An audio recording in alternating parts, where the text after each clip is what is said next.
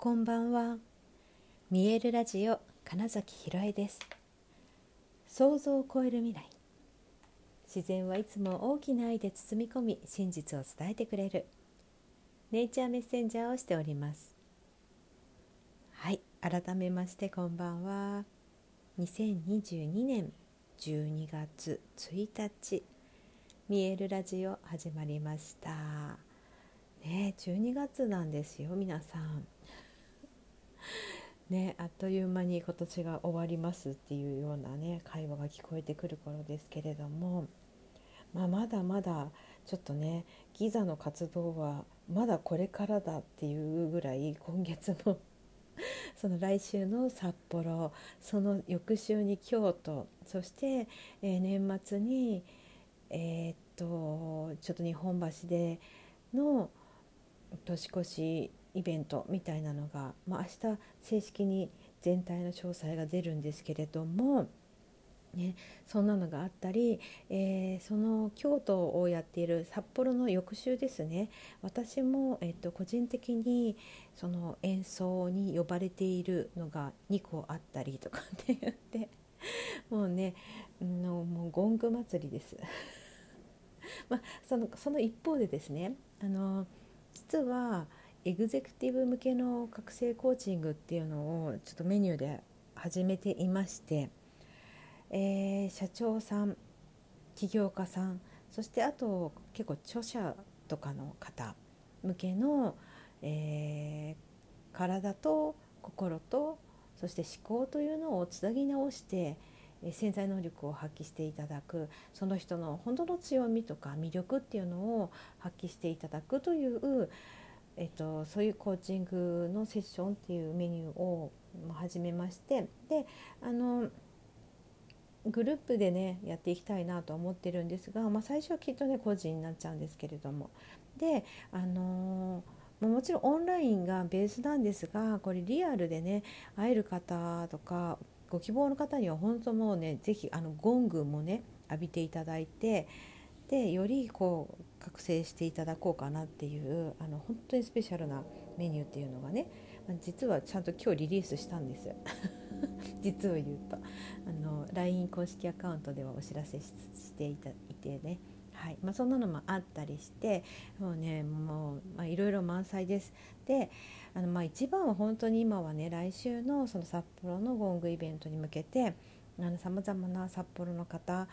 あのそれこそあの昔ねキングコングの西野さんがあの自分の個人のイベントを始めたばっかりとかの時とか、まあ、キングコングの時とかもあの手売りでチケットを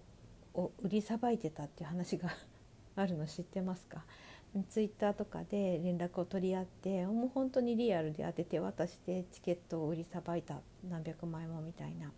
お笑いライブのとかねっていうお話があるんですけれども実はあの私も今ちょっとツイッターとかであの気になる札幌で活動している気になっていた方々にちょっと勇気を出してメッセージを送ったりとかも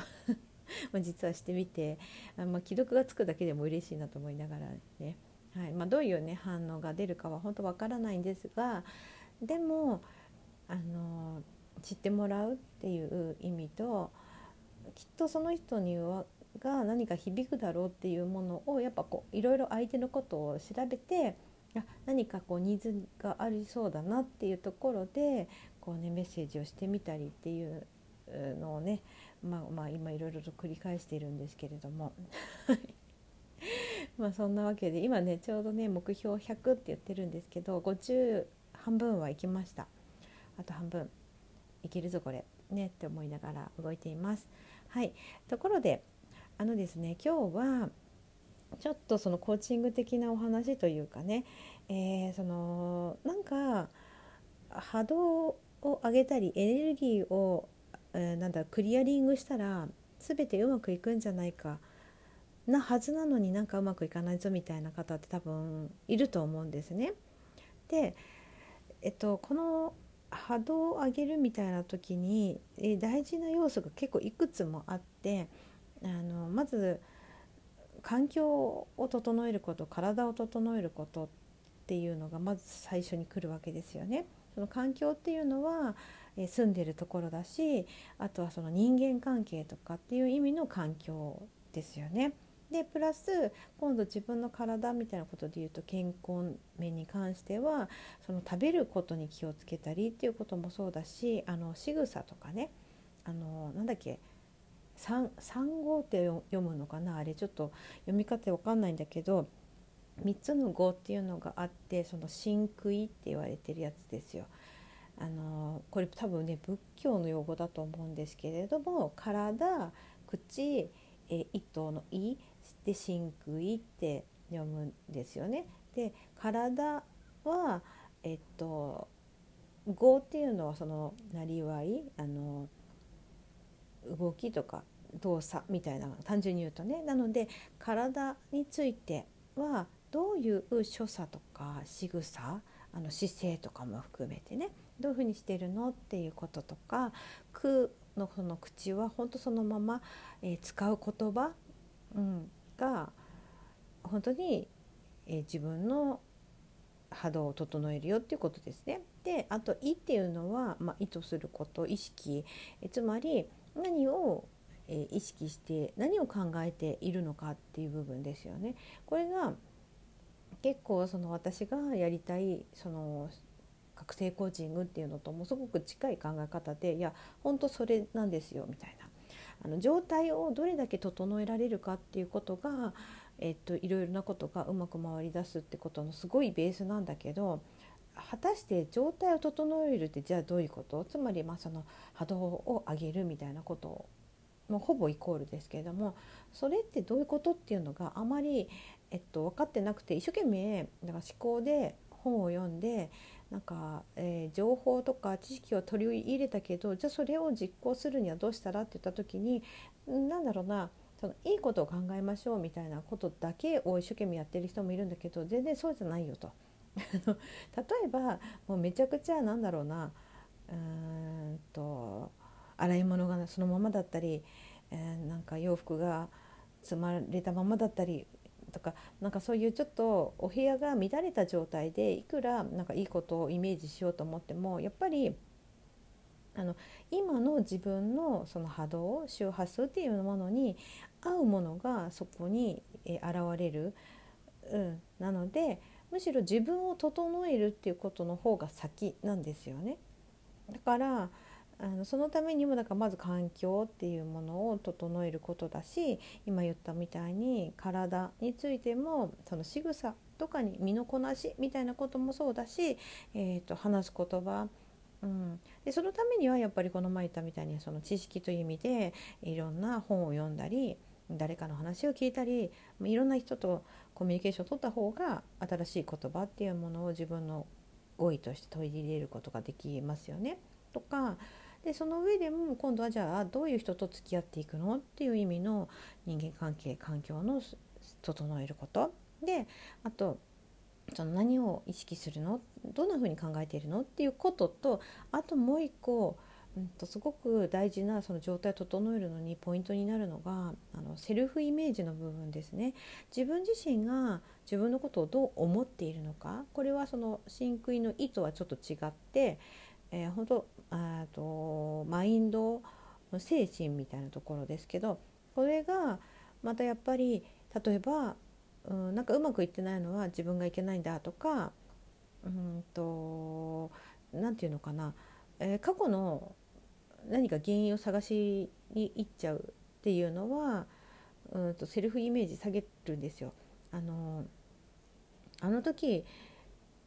の例えば何か失敗ってもしあったとするじゃないですか。過去の何かしらの失敗。ネガティブな要素。でその時の自分っていうのを考えすぎちゃうとそこに、えっと、エネルギーが揃っちゃうからだからどんどんダメな自分っていうものになってっちゃうんですよ自然と。うん、だったら、えー、っとどういう自分でいたいのかなっていうふうなことを思って、えっと、今の自分がダメなのではなくって今の自分も OK だけどもより良い自分っていうものをイメージできるからそこに意識を向けるみたいなことですね。でそのその自分でいるというののそのセリフイメージっていうものを無理やりポジティブにするというよりはだって本当に素晴らしいよねというそのなんか自分の強みの部分にめちゃくちゃフォーカスすればいいんですよね。どうしたってその欠点とか短所っていうものはあるわけででもそれも長所にもできるけど、まあ、それは置いといて短所とか欠点の方に意識を向けるんじゃなくって長所の方に意識を向けると、まあ、自然とセルフイメージって上がるんですよねみたいな。っていうふうにしてあの、まあ、こういった時に邪魔するものうんと自分の何かこういい方にと思っているようなことの、うん、理想という意味で自分の理想そのいい悪いとかっていういいじゃなくって自分がもっとこうなったらいいなっていう方のいいね。でその自分のに行くのに邪魔をしがちなものを意外と本当にゴングの振動ってそのそぎ落としてくれたり溶かしてくれたりするっていうのもあってもう絶対そのコーチングやる時には組み合わせた方がいいなっていうのがあったりもして、